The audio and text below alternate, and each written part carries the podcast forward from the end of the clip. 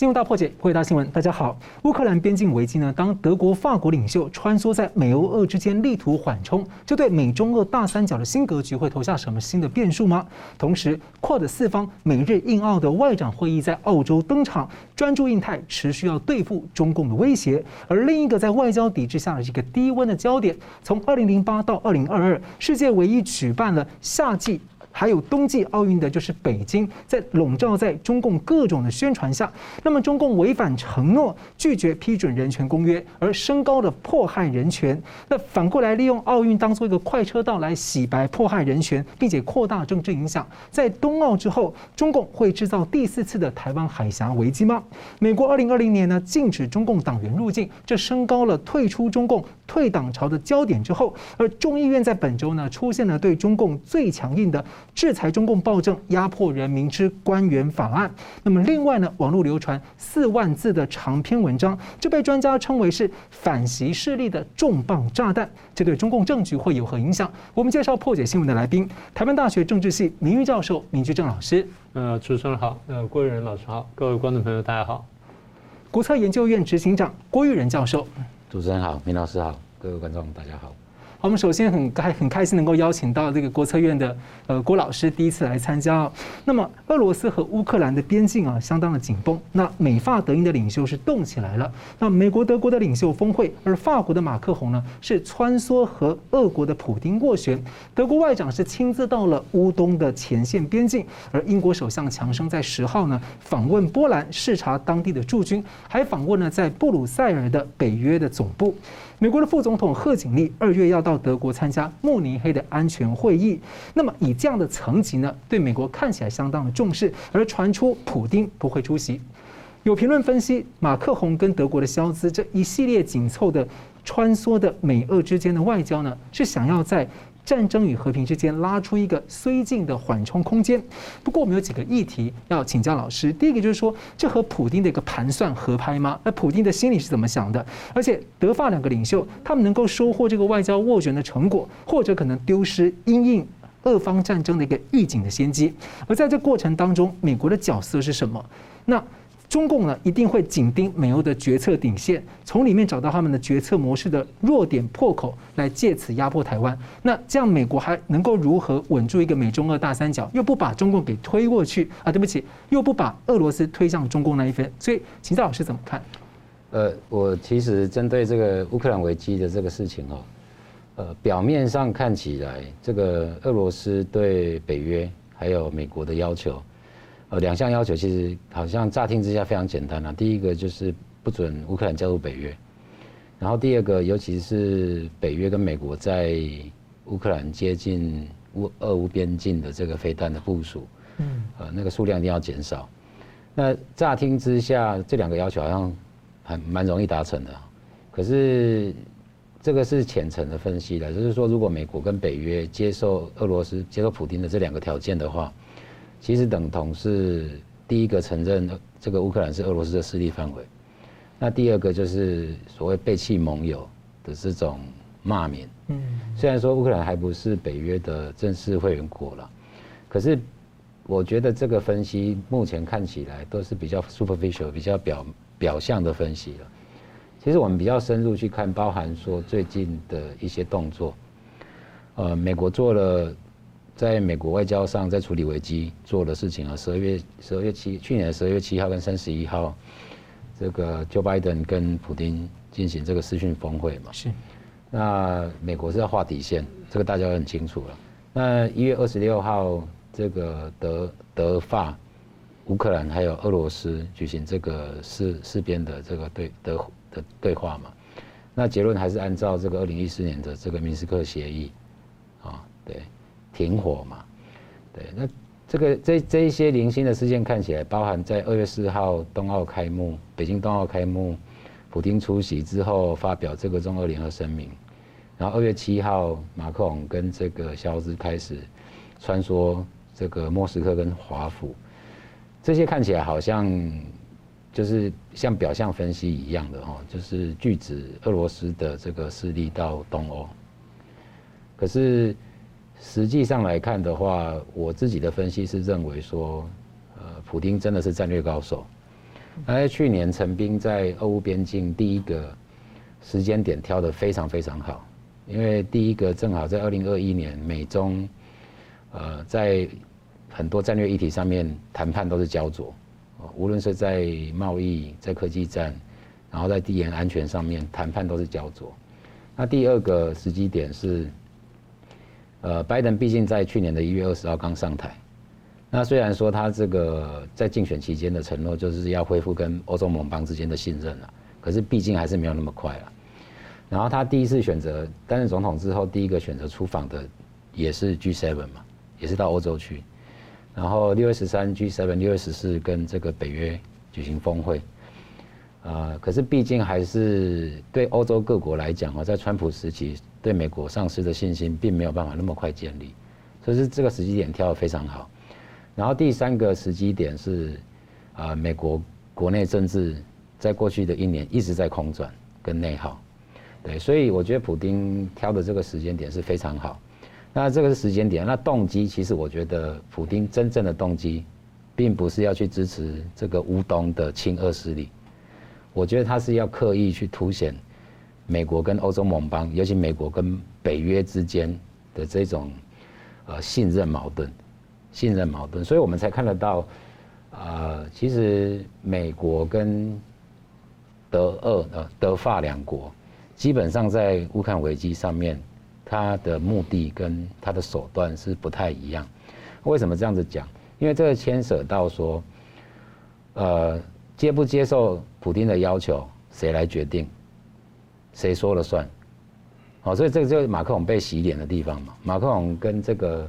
普丁谈了六个小时出来之后，就说这个，呃，俄罗斯有保证，哦，不会扩大事端嘛，不会再继续这个凸凸显这个矛盾跟这个危机。可是这个克里姆林宫的发言人马上讲说，因为法国不能代表北约，所以他们连连讲话都非常故意啊，嗯，连讲话连这个发言都要去凸显美国跟北约之间几十年来，哦，到底是 US domination 就。是美国主导的北约，还是欧洲为主体的北约？所以我觉得普丁是非常刻意的要去凸显这一点。所以对美国来讲，乌克兰危机的重点在于继续维持美国在欧洲的霸权地位。可是对德法来讲，这两个国家要要的是欧洲的主体性，尤其欧洲在这个北约的主导性。那在深究里面再去看，其实德国跟法国要的也不一样。嗯，所以为这就为什么这个消失到华府去跟拜登见面，拜登一直讲说要把北溪二号停掉，是，他一直不愿意讲，他连这个北溪二号都不愿意谈到，德国不愿意，因为德国要的这个所谓的欧洲自主性是在能源跟经济上，他不想再继续这个养美国鼻息了。可是法国是因为去年二月二零二一年九月十五号阿库什的成立。那这个对法国人来讲，这个重重重的一巴掌啊！所以法国要的比较多是在战略跟安全上摆脱美国呃单元哦，为为美国是唯唯命是从的这种北约体系。所以德法两国其实要的也不一样。可是，在现在乌克兰危机看起来，德法是必须要合作了。虽然说德德法无论是在北约或者是在欧盟。啊，都有一定程度的矛盾了，对。可是，在乌克兰危机上面，这两个国家就在分工合作嘛。那俄罗斯要什么？俄罗斯刚提到，俄罗斯要去凸显、去激化美国跟北约之间在欧洲的这种矛盾。啊，美美国跟欧洲的盟邦这个矛盾越越凸显，对俄罗斯来讲是越好。然后中间非常妙，这是二月四号。呃，普京去参加这个北京冬奥的开幕，后来跟习近平峰会，然后发布了这个中俄联合声明嘛，呃，非非常有趣哈。这个大家都知道普京去干什么，哦，绝对不是去看奥运的嘛。那这个联合声明里面完全没有提到乌克兰，是，可是通通都是在讲乌克兰。嗯，对，这大家都知道哈。呃，普丁去中国，只其实事实上只要习近平做一件事。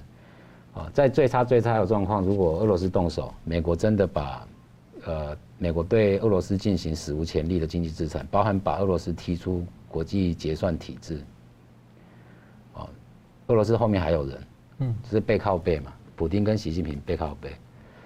呃，美国是不可能把中国踢出国际结算体制的了，对，所以如果有中国挺在这个方面挺普丁的话，那普丁就无后顾之忧了了，对，所以从这个也可以看得出来，其实中俄我们一直在讲啊，尤其台湾的媒体，呃，提到无论是日本问题了、台湾问题啊，这个东亚的一些安全问题，一直会讲说中俄是非常紧密的同盟国。啊，其实完全不是这样。从这一次去年开始，呃，俄罗斯在俄乌边境陈兵大概十万，那到这个二月八号，就前几天，呃，开始在俄罗斯南部开始做军演，然后二月十号开始跟白俄罗斯开始做联合军演。现在周边俄罗斯、乌克兰周边从北到南，大概俄罗斯的总兵力大概接接近二十万的了。是，对。那个武器系统就不用算了，光兵员、地面部队就超过二十万了，对啊，所以这完全看得出来说，反倒是中国在配合俄罗斯的战略步调在走。那中国要什么？中国当然是希望说，诶，透过普丁这么妙的一招，啊，让美国跟欧洲在欧洲大陆上面分裂，分裂的话，转过头来，美国跟欧洲盟邦在印太地区。对于这个中国的战略制衡力道会减弱，尤其在台湾的议题上面，对，所以我整个在看乌克兰危机这个事情，其实我觉得，呃，是这个莫测高深的一局了。那我自己的我自己的判断，大概美国不会接受这个一这普丁基本上是在这个逼迫美国要来交做战略交易嘛。那应该如果没有意外的话，美国不会选择跟俄罗斯交易，对，所以普丁必须去盘算说，在最差的状况之下，美国不愿意交易，然后德法又没办法去主导北约的决策的话，那普丁的下一步是什么？你不能光只是制造一个非常高强度的紧张局面出来，是，然后 gaining nothing，这是不会发生的事情嘛，所以我觉得。乌克兰的局势大概最后两个有可能的 scenario，第一个就是低强度的军事冲突，他的秉烛爱狗嘛，嗯，俄罗斯的面子要顾，至少乌东的亲俄势力一定要先顾好。那另外一个 scenario 就是有可能就是把 gray zone 的 strategy warfare，就是我们讲的灰区行动发挥的淋漓尽致啊，让这个乌克兰局势开始变动荡。对，所以我认为有未来有可能。的两个 scenario，possible scenario 就是一个低强度的军事冲突，另外一个就是非常高强度的回去行动的一个呃状况。对是非常感谢。那继续请教明老师同样问题，而且我觉得这个对明老师一直观察的美中俄大三角，郭老师刚刚提出一个很妙的观察，就是他不是一般人说哦，中俄同盟不会的，但是呢，这个美中俄互相中俄之间的互相利用，刚刚那个明老师的分析是点出一个很巧妙的观的观察，所以老师你怎么观察？他的观察跟我的观察是完全吻合的，我大概有五六点分析啊，那有些地方跟他会这个平行或重合，不过很快说一下。第一个是我们先看一下，如果爆发战争的话，战争结果是什么？也就是大家推算最坏的情况。如果战争爆发的话，那俄国应该会打赢，对不对？乌克兰应该会打输，这大家不是没什么意外。第二就是，如果真正战争爆发的话，那美国跟欧洲各国呢必须出手制裁。他如果不出手制裁的话，那秩序就破坏了。他等于鼓励别人呢会这个做做别的事情，比如说中共会打台湾之类的，所以要必须出手制裁。也就把这东西摆在脑袋里面，想说大家会不会真的走到这一步？如果不会走到这一步，那我们这这个要怎么玩下去啊？这个是第一个开局。那现在就谈到说，有点我跟那玉仁兄很类似，就是英法德三国这次介入调停哈，动机都不太一样。他 不是像大家讲说什么，那也不完全说是不是绥靖，应该讲说，其实从大局来说呢，是软硬兼施，嗯，双管齐下，其实是这么回事。所以并不是说单纯绥靖而已。就变成说，他想要他们可能跟美国之间有协调，但是俄罗斯就很高巧妙的去把他们的协调尽量去凸显他的矛盾，去分化它。没有错，但是就是从美国跟欧欧美角度来看呢，他们也是双管。哦，是，他们也是双管，也就是我我有硬的手，但我有软的手。是，也就不让你太难看，因为太难看，对大国来说，你要让他难看的话，那他可能就不顾不顾一切下不了台了。所以你也不愿意这样做，所以给等于说软硬兼施呢，大家来哄哄看看。呃，英国跟德国一基一个基本东西就是我想要避免战争，这点是确定的。法国大家也是这样想。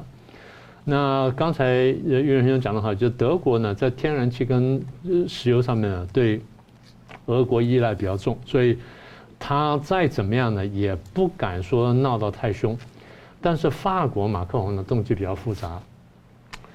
前几年你要仔细想想看，他提出过一个叫做欧洲安全架构。嗯，这欧洲安全架构，他想说我要有一支军队，然后这欧洲安全架构能够跟俄罗斯达成某种的这妥协，然后基本上能和平共处。但是呢，这欧洲安全架构呢，就像刚才那个玉仁兄所说的，希望不是美国主导，啊，这是法国一个很强烈的一个动机。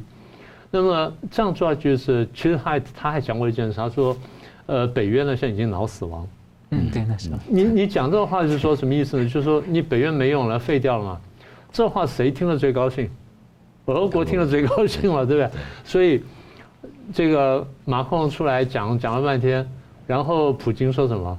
普京说马克龙有些东西是可以考虑的，是不是？他他那话就很清楚说，嗯，他的话我还听得进去，别人这话没什么好好说的。换句话说，马克龙不管出于什么动机，至少这一点呢，普京觉得说可接受，但这点美国是不可接受的，德国也未必能接受，说北约最后没用啊，是是不是这样的？即便这个多年前了，大概在一九九零年代。呃，苏联瓦解之后，已经出现了法德联军。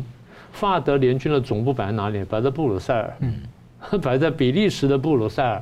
换句话说，它不是单纯的法德联军。大家知道，大家读历史都知道，法德在历史上打了几百年的仗，那现在居然搞出个法德联军，前面打过两次世界大战，现在搞个法德联军，表示什么？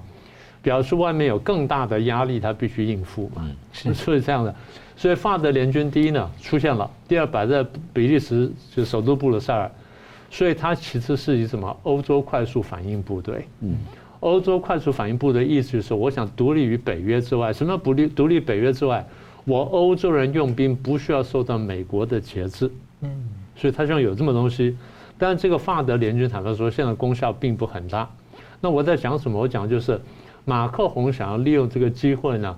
得得到一定的自主性，就是以法国为主导的欧洲的自主，然后基本上不受美国干预，这法国人也很强烈的心态，所以我讲说各国来出来调停，他动机不太一样，但美国的想法不是这样，美国想法那现在这个问题我们还是必须要解决啊，俄国的威胁是真实的，所以我们必须要这样，所以第一呢，我们美国讲了我不排除谈判，但第二呢，就是如果你真正动手的话，那我也不会客气。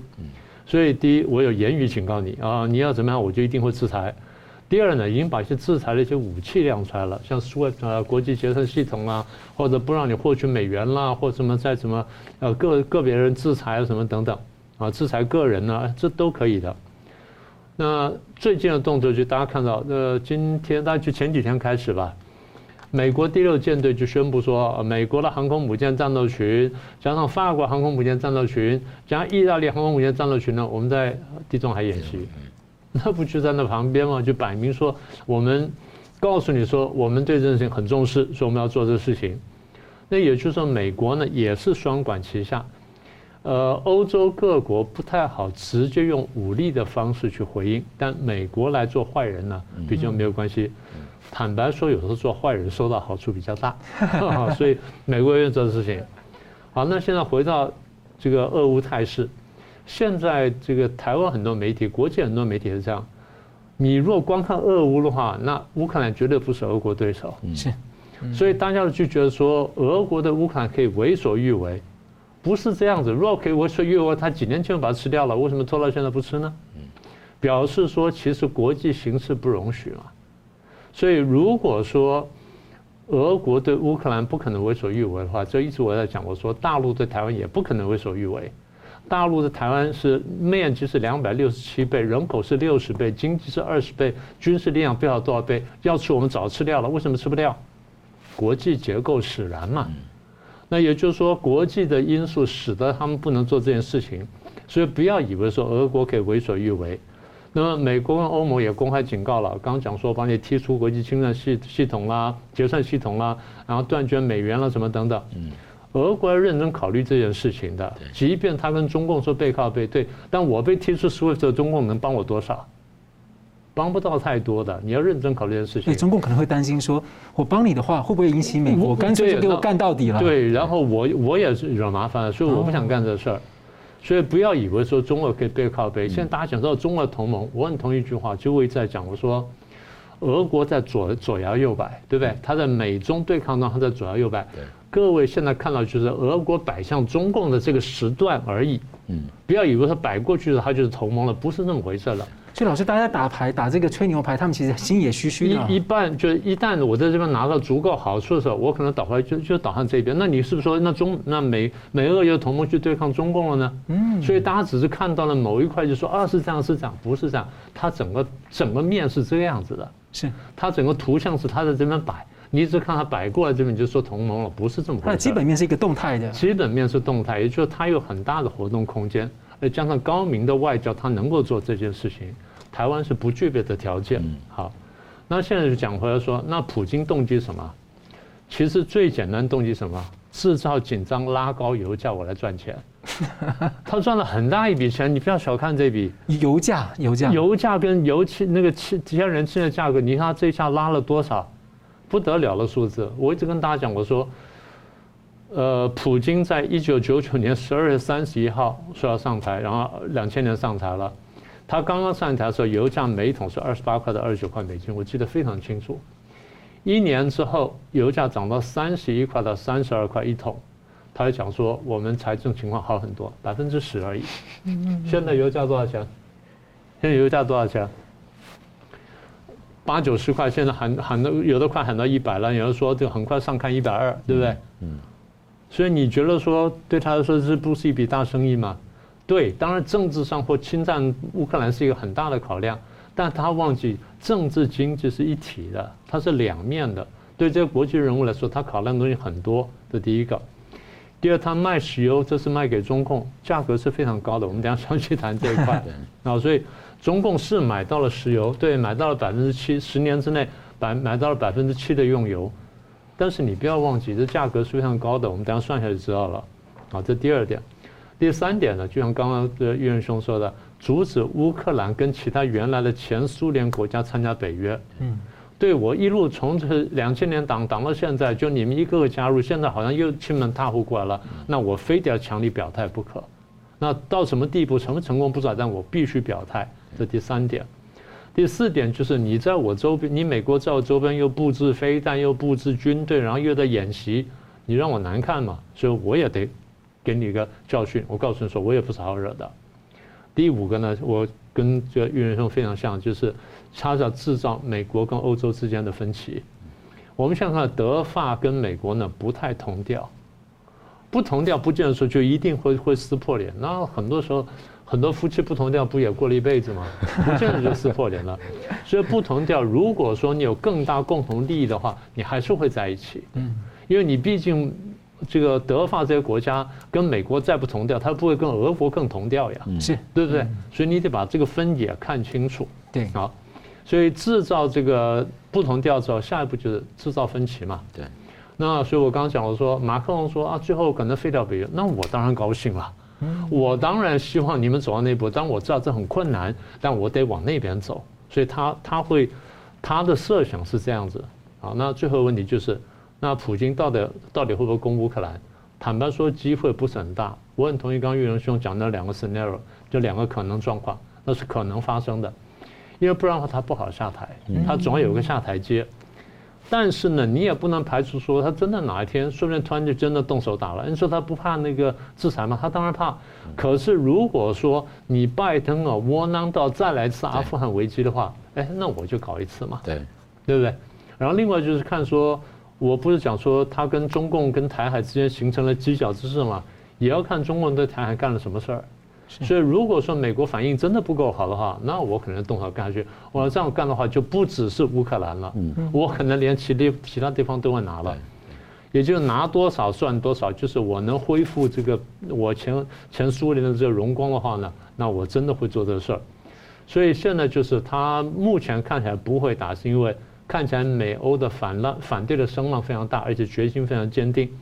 但是你说不出兵，他就对乌东没有兴趣嘛？兴趣大着了。嗯，他可以再次再来一次玩二零一四的乌东模式啊。对，是对不对？那对方大家都没话讲嘛。所以今天我再玩一次看看，就等着看吧。因为大家都知道想要拿乔治亚嘛。嗯。那老师来补充。我我我稍微补充一下哈，就我 echo 一下刚刚明老师说的哈。其实其实，普丁这个他的决策的强势，或者是决策的这个。时间点，关键时间点的拿捏哈，从二零一四年克里米亚危机就完全可以看得出来。嗯，那这一次是第二次了。那相形之下，其实这个也在凸显说美国内部的问题啦，就是美国的 leadership 的问题，国内的 leadership 还有 international leadership。所以刚刚明老师呃讲的，我觉得是非常精准的，就是说，如果美国没有非常的这个拜登没有非常妥适的去处理。这一次乌克兰的危机的话，那非常有可能就是美国另外一个 international leadership 的一个当成了。嗯，所以这这个我觉得美美国就是华府那边应该是非常非常清楚了。对，那第二个我要补充的就是刚刚这个明老师有提到哈，这个中俄之间是不是战略结盟关系哈？这个我要 echo 一下明老师说的，其实在这一次。呃，二月四号的中俄联合声明里面哦，那个八个重点里面，其实有提到一个我非常，我觉得真的是非常有趣哦。呃，就是俄罗斯也是这个支持一个中国原则，哦，包含台湾，台湾都是中国的一部分啊。这个非常妙，我看到我我讲真的，我当时看到这个原文联合声明里面有提到台湾，我忍不住我笑了，忍不住我笑，因为。这个大概是普丁从政以来讲的话最言不由衷的一次。为为什么我这样子讲呢？因为其实站在俄罗斯的角度，啊，台台海两岸的现状维持，其实对俄罗斯国家利益是最大化。是，为什么要这样子讲？因为如果让中国并吞台湾之后，那想当然，中国就会变成大概是史上规模最大的海权国家。嗯。那换句话说，因为我们都知道俄罗斯的国土面积是横跨欧亚大陆嘛，那他一直想办法在太平洋这边要出海嘛。对。那你让台湾落到中国手上，那俄罗斯的海军这个太平洋舰队可以收收摊的了。看看中共脸色了。对啊，就就回到欧洲去就好了。嗯。对。所以我觉得那个中俄联合声明，那二月四号那个中俄联合声明，但那个大概是普丁讲话最言不由衷的意思，就讲一个中国还有台湾。对。因为台湾对俄罗斯来讲，实际上的战略制衡效果远远远大于任何国家。对中国之前也之前几年是低调，跟台湾有蛮多的交流。没错，我我再举另外一个例子哈，当俄罗斯决定卖基洛级潜舰给中共，那个是中共开始发展潜舰的滥觞嘛，就开始有东西可以做逆向工程去做实验。过了三年，俄罗斯竟然卖改良型基洛级潜舰六艘给越南呢。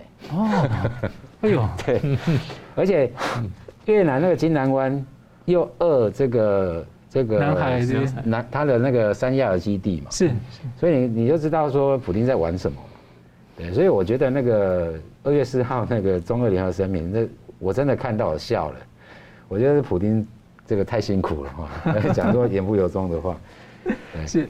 好，非常精彩，非常感谢。那我们休息一下，我们等下回来谈，就是这个中共啊，大力大举的利用这个冬奥的期间，在进行一些政治操作跟这个利益的极大化。那但是呢，他在冬奥之后呢，会不会制造第四次的台海危机呢？我们休息一下，马上回来。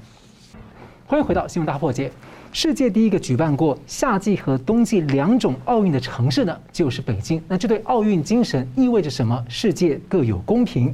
那么呢，有评论套用中共当局的说辞，说中国2008年所谓的富起来，而2022年所谓的强起来。而冬季奥运开幕之后呢，争议仍然不断。中共呢是很粗暴的清零防疫呢，限制很多参赛的选手，而且又出现了裁判不公的问题，顶尖选手频频被失 DQ 失格，让香港的观众。呢，看的都感觉很有感啊。那接着呢，中共选手又涉及的作弊等种种的乱象。那中共呢，为了主办奥运，从两千年左右就承诺要改善人权，然后呢，想要借此用外交的这个快车道进行内外大宣传。但是呢，他没有实现承诺，却反而是强行压制、收买，在洗白、迫害人权。你回顾零零八年的奥运，中共违反了承诺，他不批准人权公约，又大举的压迫西藏，像活摘法轮功学员器官又被曝光，当时连国民党阵营都喊出要抵制，不排除呢，不派出台湾的选手参加。二零二二年的冬奥呢，中共对宗教信仰开启是前面的几年全面性的战争，而国际更加的聚焦活摘器官问题。新疆又被认定群体灭绝，香港又沦陷于港版国安法的赤色风暴。那外交抵制潮一直走到现在，所以我们看从零八到二二，所以请教郭老师怎么看北京冬奥这个事情？再来就是，如果中共他 对冬奥来说，他没有取得足够的他想要的外交成就。有没有可能在冬奥后再加码制造第四次台海危机？OK，首先就针对北京冬奥这件事情哈，呃，中共的确也不简单哈。这次的北京冬奥创造了非常多奥运史上的第一啊。啊，那第一个第一当然就是他已经没有人性化的第一啊，他连圣火都是用机器人来传送。他的他的原来的目的当然是一种大内宣大外宣嘛，是这个。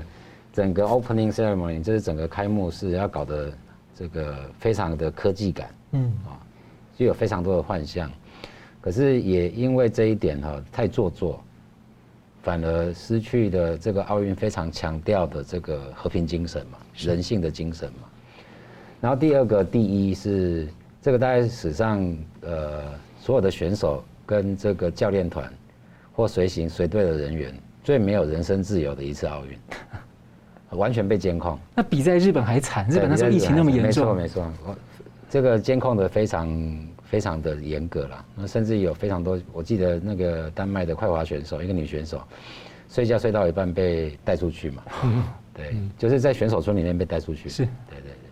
那第三个第一大概是抛弃式手机使用量第一，因为这些外国选手他不敢用自己的笔电，不敢用自己的手机了。对对，因为这个。就中共中国监控这个讯息量太大太严密啊，这是另外一个第一。那第四个第一是这一次因为这个没有没有雪嘛，没有天然雪嘛，所以这次中共用了四千九百万加仑的水去造雪。那对这个北京跟周边地区来讲哦，本来那一带现在都缺水了，是，你还用这么大量的水去造人造雪。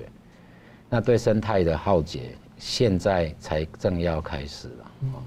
然后再来就是第五个第一，就是说它的这个，嗯，应该是历届以来的奥运，啊，选手村的室温是最低的。哦，听说连着像瑞典啊、北欧这些国家的选手都受不了，都寒冷。煤炭煤炭不够啊？对，不没有，他就是因为这个准也准备不及啦。是对，包含他的这个选手村的接待人员，嗯啊，这很多国家的选手都在抱怨都不会讲英文嘛。嗯，然后有些有些选手村，有些国家的选手村那个食物是太多，每天那个厨余已经倒不完，有一些。国家的选手村是食物根本不够，所以他的整个 preparation，我觉得他重点根本不是放在那边了。对啊，所以从这个奥运冬奥的开幕式看起来，中国人还蛮开心的，因为他看到那个开幕式，觉得自己的国家强起来了。所以他至少这个大内宣的部分，这个有做到，因为在疫情还有经济下滑的这两个因素里面，对中国人来讲。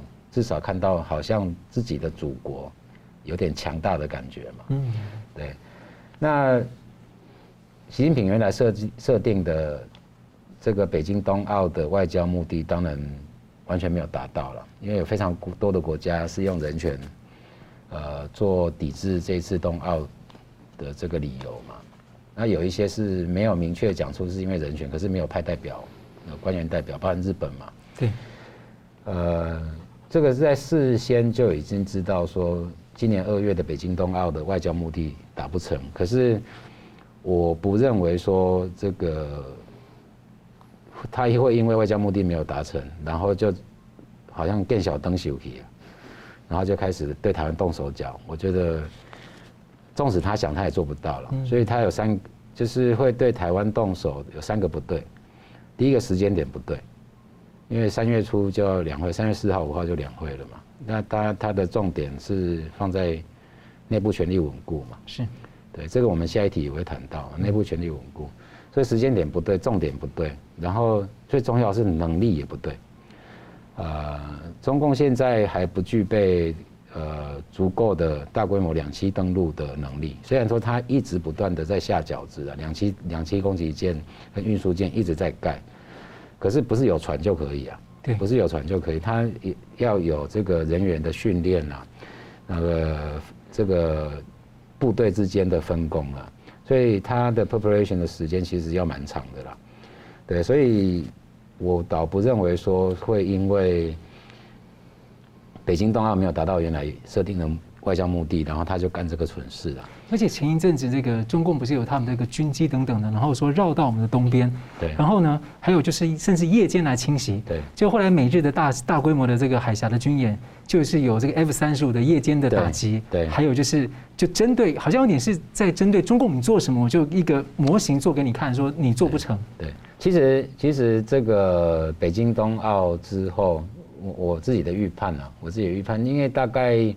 前三年他已经把那个雏形做出来了。嗯，那个雏形就是说，因为他在北面，反正就是跟跟日本人在搞钓鱼台嘛，所以他的军机舰本来就会在台湾的北面海海空域出现嘛。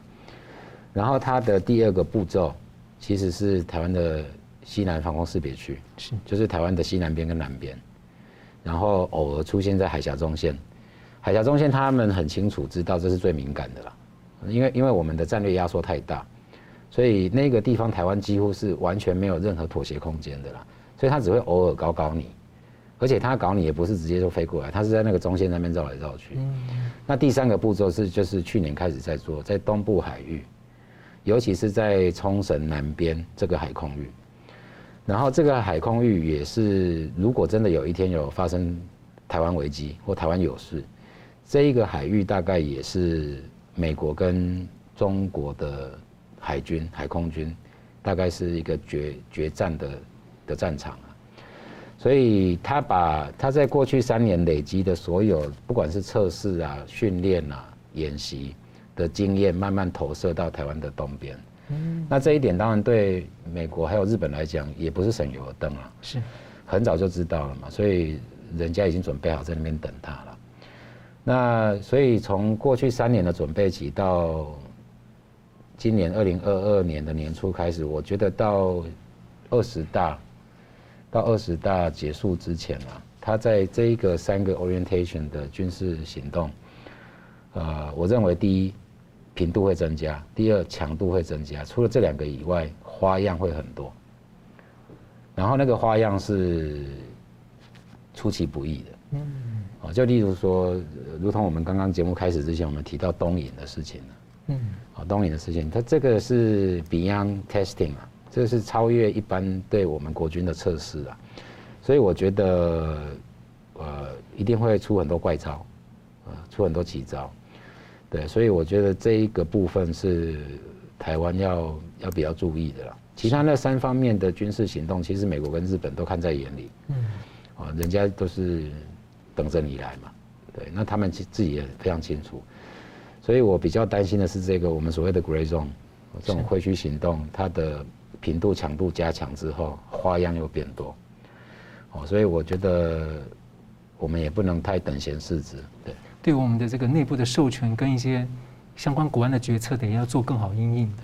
是，明老师怎么看？嗯。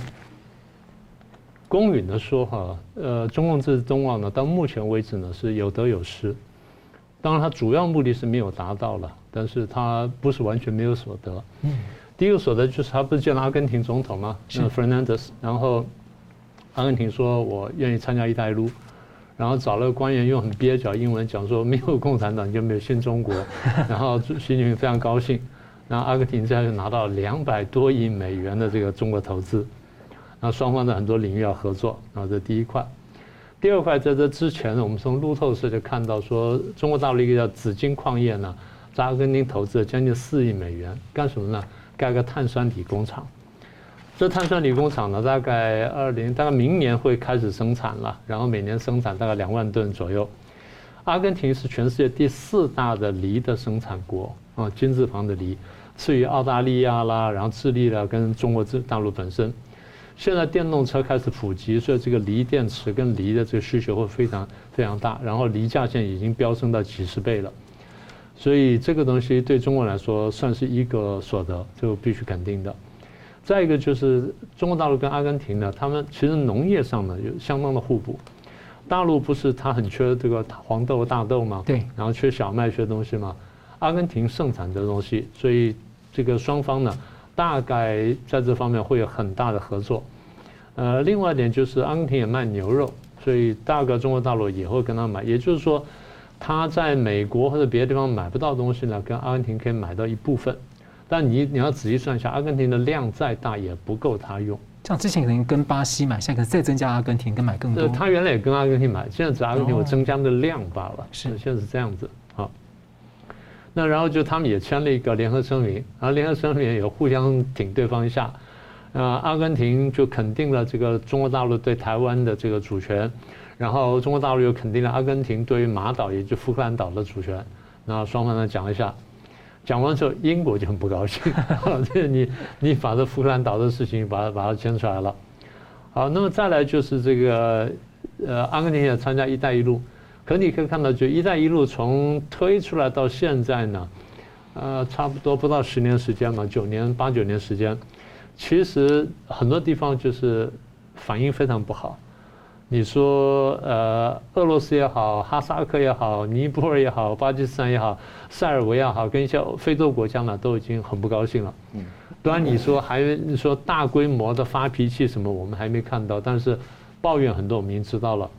所以在“一带一路”刚刚要推出来，我们就说它一定会碰到一些困难，然后它也不会是像想象中那么顺利，因为你要进行经济投资，必须当地的环境基本的稳定。当地的政治经济环境基本稳定，我们看一下北边、南边两条路上碰到很多国家呢。第一呢，政治不太稳定；第二，这个国家的财政都不够好，所以政治不稳定，你的投资风险就很高。这第一点。第二，如果说经济财政不稳定的话，那偿债能力不够，那当然你可以说哦，我把你的铁路拿过来，把你港口拿过来。可是毕竟你原来是希望也还顺便得到别的东西的，不是说。不是说像在那银行上把你那个房子拿过来之后就没事了，不是那么简单的。所以“一带一路”的不满呢，那你现在看阿根廷将来会不会变成下一个？还有一点就是，我们常讲，我们说“一带一路”，你去投资很多国家，刚刚不说财政不健全吗？到时候他还不钱，还不起钱的时候，他有几个办法。我们跟银行借钱还不起钱，一个办法就耍赖，然后耍赖之后就被抓走了。如果不耍赖怎么办呢？跟银行讲说，哎，我们可不可以商量一下，展期啦？啊，减免啦，或降息啦，或你再借我一点啦，什么等等。所以现在呢，不要以为“一带一路”一定是赚钱生意啊。很多人算过，“一带一路”到目前为止是赔钱的，因为它很多原来的期望的经济收益并没有达到，是他去买了影响力，但最后的影响力在关键时候能不能用，你还得看，不是说你现在买了就一定有的。好，那现在再一个是石油的问题，我们前面不是讲说。俄油跟中石油，呃，这个签了那个合约，说十年之内供应它多少多少油，然后一亿吨什么等等，又经过哈萨克什么一大堆，然后占中国需求百分之七嘛，对，总额是说八百亿美元。你知道现在它一桶卖多少钱？一百零八块。一百零八不是比市价都高了？对啊，现在你算出来就一桶差不多一百零八块美元，就比现在市价还要高。所以你觉得中共是赚了还是赔了？你觉得赚还是赔了？我不能说要全赔。因为它至少保证了十年的油，普京真会做生意。但是你又是你是用高价买的，是，而且他在这个卖之前，他才把石油的税上上涨了百分之三，百分之三百五十五，哇，三点五倍，然后我卖给你。所以你不能说他完全无所得，就是他保障了油跟气的供应，这是好事情。但问题是你用这么高的价格买，这就是我们说的凯子外交。嗯，凯子外交不说，你用钱办外交就叫凯子。全世界从古到今都用钱办外交，所以金钱外交没什么了不起。什么叫凯子外交？买贵了才叫凯子外交，没有买贵叫金钱外交。美国对北韩、对阿富汗也都用钱去办外交嘛，对不对？那不如说人家拳头大胳膊粗，他就利用用拳头打你，不是那么回事的。所以这个很多人是望文生义。最厉害的就是说我用金钱做外交，还钱滚钱一起赚钱。哎呀。南宋跟北宋就用钱对这些附附近的这些蛮邦做生意，其实也都还做得不错。南宋北宋撑了差将近四百年，这是很少见的。是我们觉得是很弱的朝代，人家混得很好，让他富甲天下。嗯，好，那再讲说他到底奥运他原来什么目的？第一，证明共产主义跟一党专政的优秀。你说现在证明没有？你觉得大家看了之后真的觉得说一党专政比较优秀吗？国内老百姓因为被洗脑。可能会这样相信，但你觉得全世界中国大陆以外的多少人相信说共因为办了冬奥之后，大家觉得说共产主义比较优秀，恐怕非常非常少。所以这第一个目的没有达到。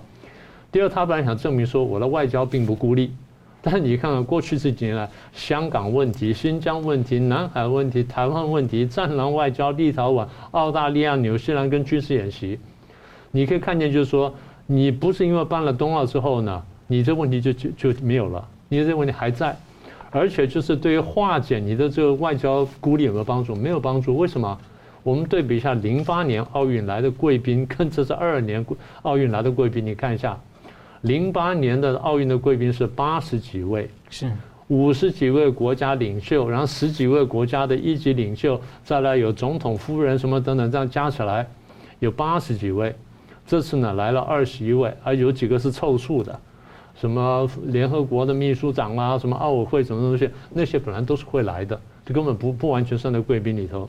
所以你贵宾少了这么多，这对办活动来说，当然是贵宾越多越好啊。欧美英法世界各国大家都来了，这样才显得有面子。零八年这人都来了，现在二二年大家没有来，所以你说真的强起来了吗？可能不是。好，再一个目标就是他想洗白他的形象。他用维吾尔人呢去跑了那火炬，对不对？哎，不要忘记，希特勒当年也用犹太人跑过一次啊。是，所以大家立刻想说啊，你干的事儿跟希特勒一样，所以你是洗白了，不是抹黑了 啊。这第一个。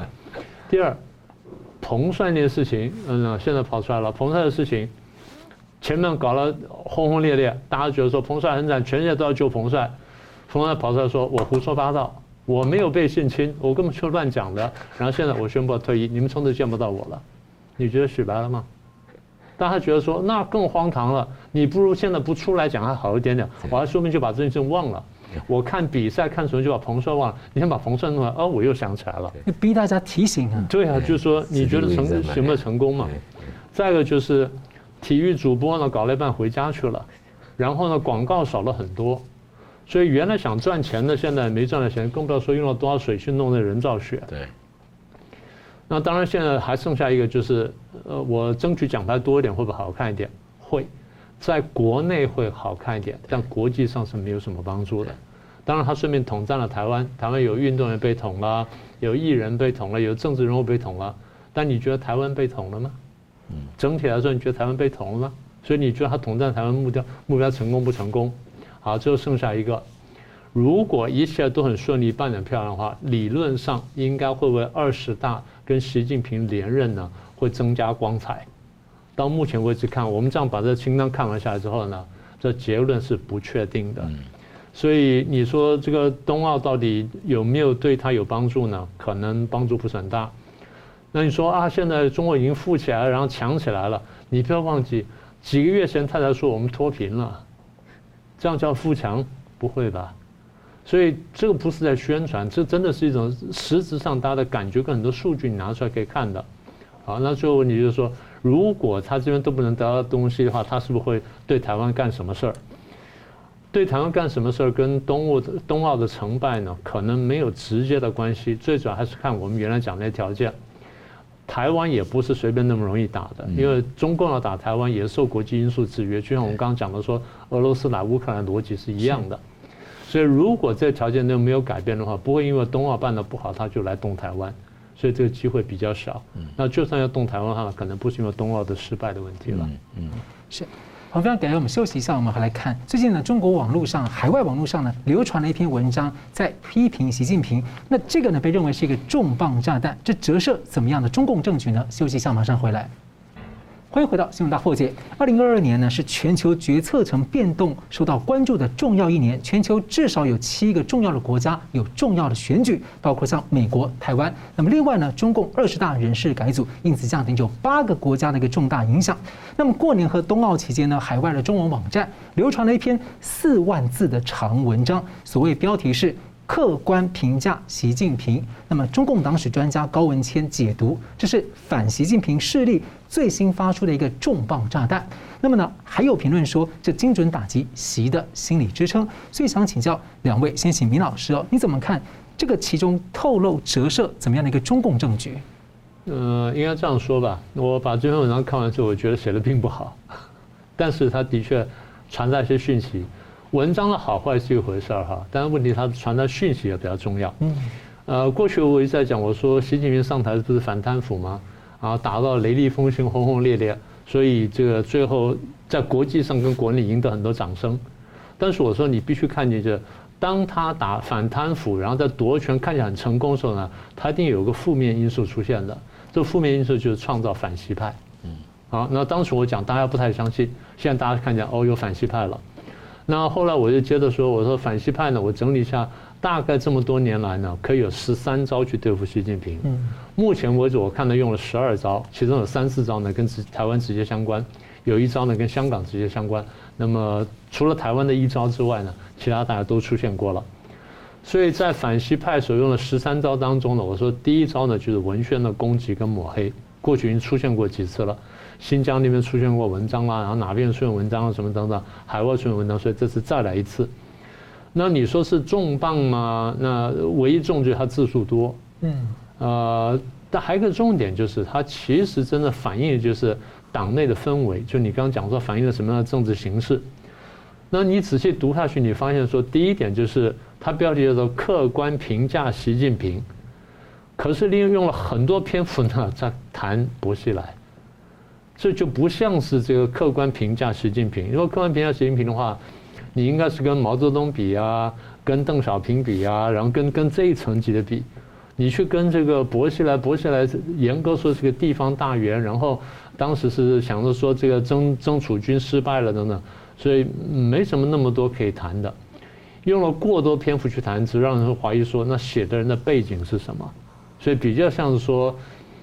呃，如果不是这样说吧，如果不是薄熙来派的人马想帮薄熙来翻案、帮薄熙来叫屈的话，就是说想拿一个人来对比，说你看当初如果选这个人，可能比选现在这个习近平好，最多只是这样子。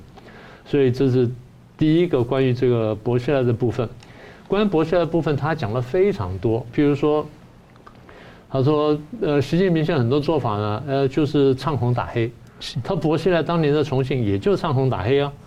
然后你说这个薄熙来当初搞网评员、网络评论员搞了什么？哎，现在习近平搞得比他凶得多了，凶了一百倍都不止了。然后你说唱红，现在这个习近平不是也在唱红吗？也慢慢走到这步上面去了。虽然他不是真的去唱文革那条红法，但他也的确是在唱红。所以他说这个做法看起来就是双方都在处理一个问题，就是担心说改革开放带来了民主自由化的这后遗症。这样看起来好像是一样的，其实不完全一样，因为真的动机不太相同，所以不能看表面的东西。但是帮薄熙来脱罪，这个意思是非常明显的啊，这这是第一个。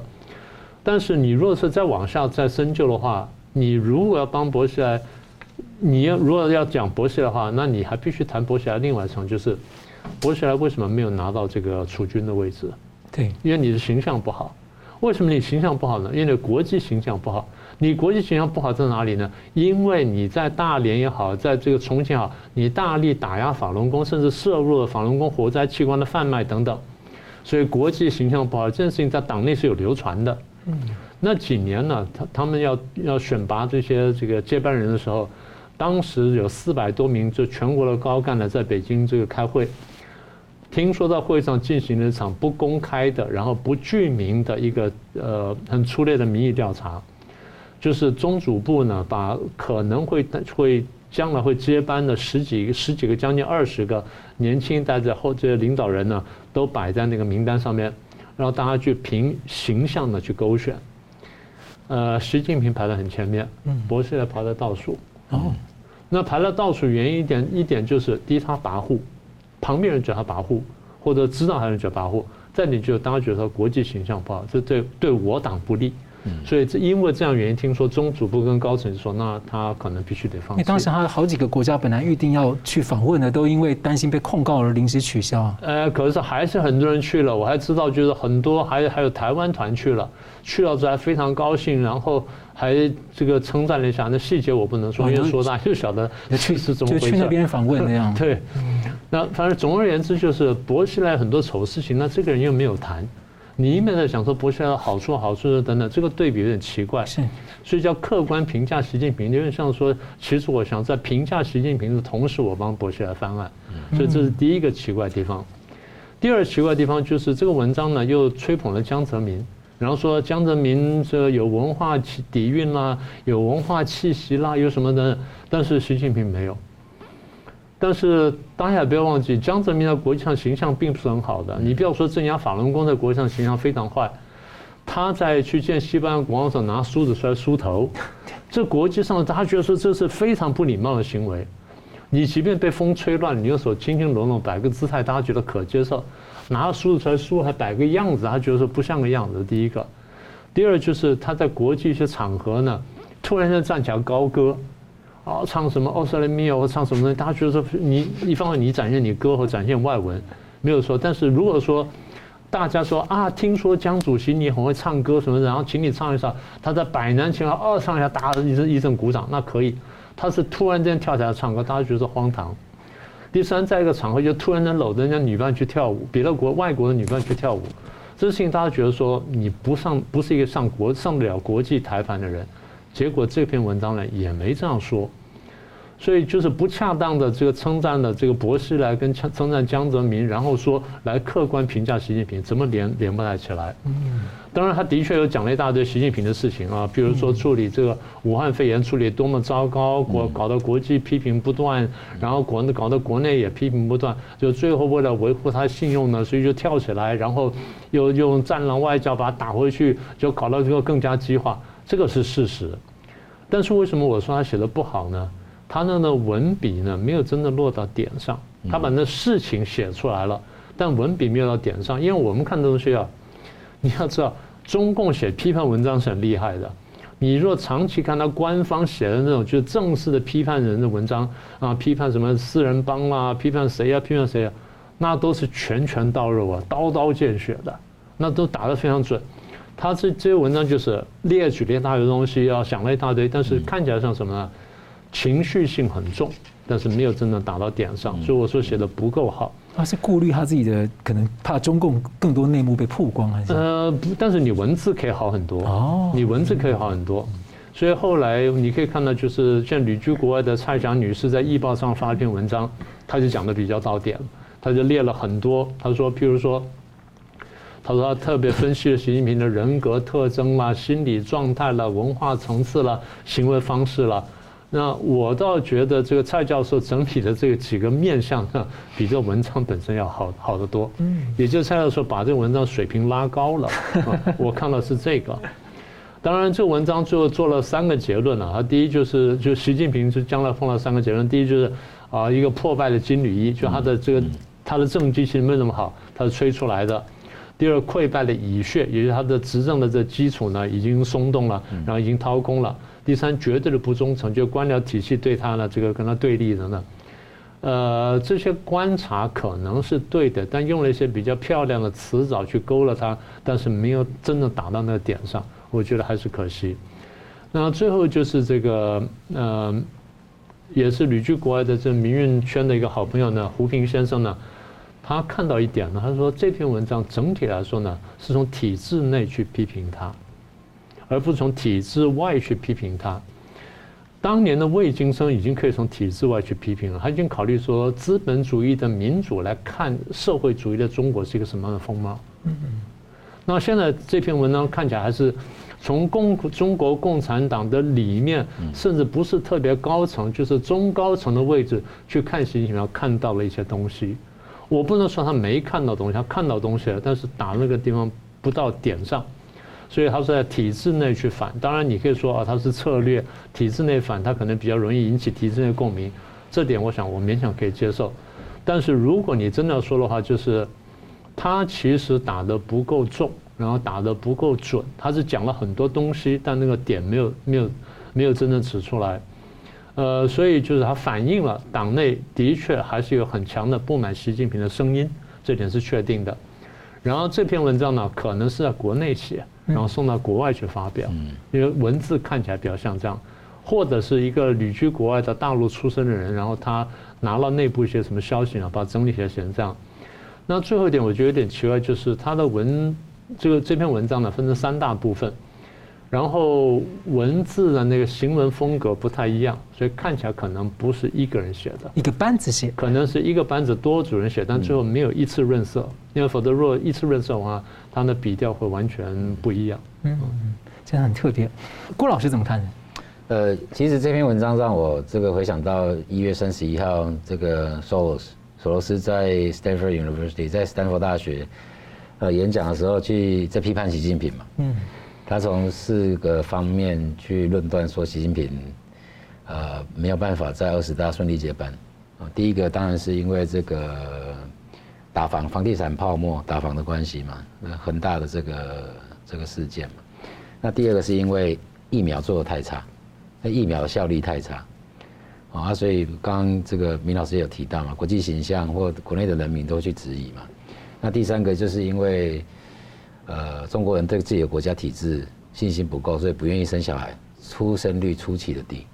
对，那最后一个当然就是刚刚明老师也一一再有提到，就这篇文章其实也有在重点批判的，就是官僚基本上对习近平不会忠诚。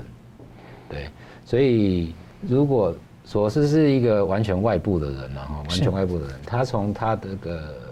商业或金融的角度来看，中国这个政权在未来一年可能会产生的变化，所以我们来比较一下这篇文章。我我自己看了几个重点了。第一个，我觉得他是在批判，呃，原来中共的接班有一套的制度，那习近平任内把整个权力个人化，然后去破坏这个制度。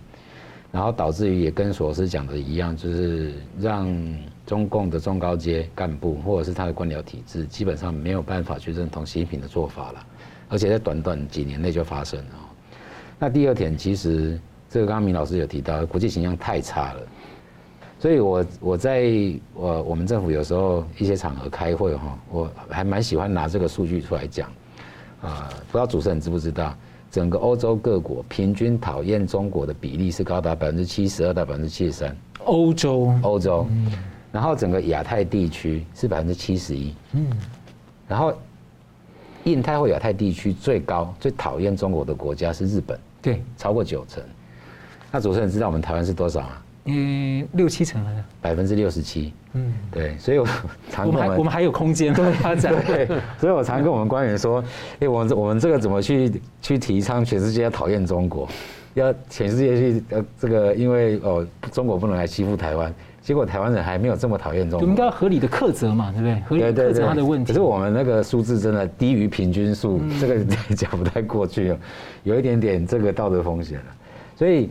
也是因为，其实这个文章里面也有提到了，就是习近平的这个所作所为，因为他好大喜功嘛，所以让中国在整个国际形象整个变得非常差，而且是普遍性的差了。看来香港也是一个非常大的关键。对对对，对。那第三个当然也是直指说他是这个权力熏心了，就是权力政治的基本教义派，为了巩固自己的权位，什么事都干得出来，不包含共共同富裕这个事情了。对，那这个这个里面有提到，然后第四个就是说，习近平上任到现在啊，对于社会的各个层面的监控程度，就是几乎让中国人民的生活是快喘不过气来了，是在这种高压的统治底下在生活的。对，所以非常从这篇文章或者索斯的这个演讲里面可以看得出来了，就是呃十月的二十大之前，习近平第三任这个路。一定是帮屁的了，对，刚刚明老师有提到，对，老师，我想要追问看看啊，就是两个点，一个是习近平其实也启用了很多江泽民时代的要员，所以我想要请问，这个就是高级黑的问题。第二个就是说，老师以前他刚谈那篇文章让我想到，老师过去一直讲说，对中共来说现在已经是内外一盘棋，两团火烧在一起了。所以你怎么在从这个角度来说，再给我们几几个评论？我觉得应该这样，就是说他不是不知道这个问题所在，但是有的时候是这样哈。我常在想，我说。如果我是他的话，我是什么心情？嗯，因为这样你才能揣摩说他这个动作为什么这样做，那动作为什么这样做，然后下一步他可能会干什么？因为他曾经被认为说，哎，可能是个隐藏的改革者，期待他这个十八大结束之后会有很多的做法，但是他走了一个不一样的路啊。对，应该这样说，所有人在中共的新的接班人要上来前后，对他都有很大的期望，嗯，是不是这样？从邓小平开始，到胡耀邦，到赵紫阳，然后甚至前面是华国锋，到后来这个呃胡锦、江泽民、胡锦涛，然习近平，每个人希望他变成民主派。对，这说明什么？说明大家知道说他们走的不是国际主流，大家希望他来到国际主流上。那现在大家一次又一次失望，所以其实我常讲，我说这为什么？因为大家在判人治。嗯。如果是在判人治的话，这是很困难的事情，因为中共那个结构跟那制度，它没办法产生这种人。要产生人，他一定要把这个制度推倒，像戈巴契夫一样。嗯，他必须把这个制度整个推翻之后，那个那个你大家期望的结果才会出现。所以我刚刚讲说，这篇东西虽虽然写的不好，但它反映了什么呢？它反映了内部的确是暗潮汹涌。对，是。那这点习近平是了然于胸的，所以。如果换了我是他的话，我不容易睡好觉，啊，只能这样说。在一个逆淘汰的机制里面，要做正的事，真是不容易。是很困难的。是。好，节目最后我们两位来宾用一分钟总结讨论。先请明老师。啊，第一件事情就是刚刚讲说这个乌克兰这件事情啊，乌克兰战争不一定会打起来，但是呢，普京至少会拿到相当多的东西。现在剩下就是说，美国到底要不要放手，或放到什么地步？嗯。当然，就是现在双管齐下呢，我猜普京最后也得想办法。做一个下台阶，否则的话你自己很难退。嗯，所以我不认为说乌东爆发机会，这爆发战争机会很大。但是呢，普普京在乌克兰搞鬼的机会绝对不会小。说乌东爆发战争的机会不大，不大，但是搞鬼的机会很大。就比如说用亲俄势力啊什么搞鬼，那这点我们台湾自己也得警惕啊。这第一个问题。第二个问题就是说冬奥到底中共有没有很大收获？我们刚刚说有得有失，现在看起来就是说。他原来想得到的那最大的德呢，可能没有得到。譬如说，呃，改善国际形象啦，然后最对于这个最后二十大的铺路等等，那这么大东西可能他没有办法得到。但小东西是拿到了，譬如说跟阿根廷拿到了经济的往来啦，跟俄罗斯拿到他需要的石油跟天然气啦，即便价格比较高什么等等。所以应该这样说吧，我觉得是所失大于所得啊，不能说他完全没有得。第三点呢，这篇文章呢，我刚刚说文笔虽然不不算好呢，但它至少就是反映了说，呃，党内这些反习的这个啊浪潮呢非常大，然后这思潮非常强，也就国内外现在在呼应。那其实像类似这文章或类似声音，我们陆续都听到都看到，那大家不太相信。那现在我真的很高兴说，我们这讲了这么多年说啊，党内外有反习派，那这件事情呢，现在国际上大概已经基本接受了。是郭老师。呃，就我们今天讨论这三个议题，无论是乌克兰危机，或者是这个北京是不是会在冬奥之后对台湾有蠢动，那第三个问题就是中国内政的问题了，就是他这个习近平二十大能不能很如愿以偿、顺利的接班哈？呃，我认为这三个问题对站在台湾的角度来看的话，其实我们最关注的还是美国。嗯。这三个议题串在一起，就是美国它的国内政治的发展，因为现在一直在内耗。然后第二个就是说，拜登能不能扛起，啊，作为一个 international leadership 该做的事情。对，所以刚刚明老师也非常明确的指出来，呃，无论普丁耍什么大手段、小手段，都端是美国用什么样的东西出来应对了。是。对，所以如如果拜登的这个 determination 如果够高的话，那我相信对普丁来讲就是小德了。对，嗯嗯，这个这个是非常重要，而且这个站在台湾的角度来看的话，也是期望说美国在这个部分可以扛起来，然后决心一定要够高。嗯，所以我最后就是我再取笑一下这个二月四号的中俄联合声明，我觉得这个非常重要，因为普丁跟习近平列出了这八个重点。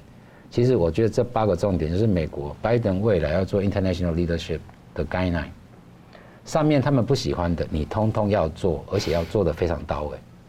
例如说民主的标准，台湾、北约、AUKUS、印太经济架构。然后包含说，这个为了保护这个美国的盟邦，去发展中程跟短程的弹道飞弹，那这些都是这两个轴心国的头头讨厌的，表示作为一个 international leadership，是美国一定要做，而且一定要做到位的。以上，是是好，非常感谢两位来宾精辟的分析，感谢观众朋友的参与。新闻大破解，我们每周三五再见。